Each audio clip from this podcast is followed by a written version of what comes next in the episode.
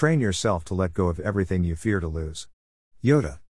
I trained myself to let go by flying 8,000 miles east and south to live alone in a strange culture for 18 months.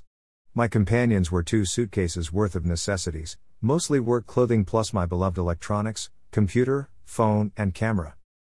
I jettisoned the comfortable skin of Western life. I became snake shedding so I could grow or experience growth, force the obliteration of Western existence. Either way, it was liberating, freeing, allowed me to clearly see a new future, possible futures. It was during those months, I learned I no longer wanted a specific woman in my life. I learned the drive I felt was true love and I wanted to share the remainder of my life at her side.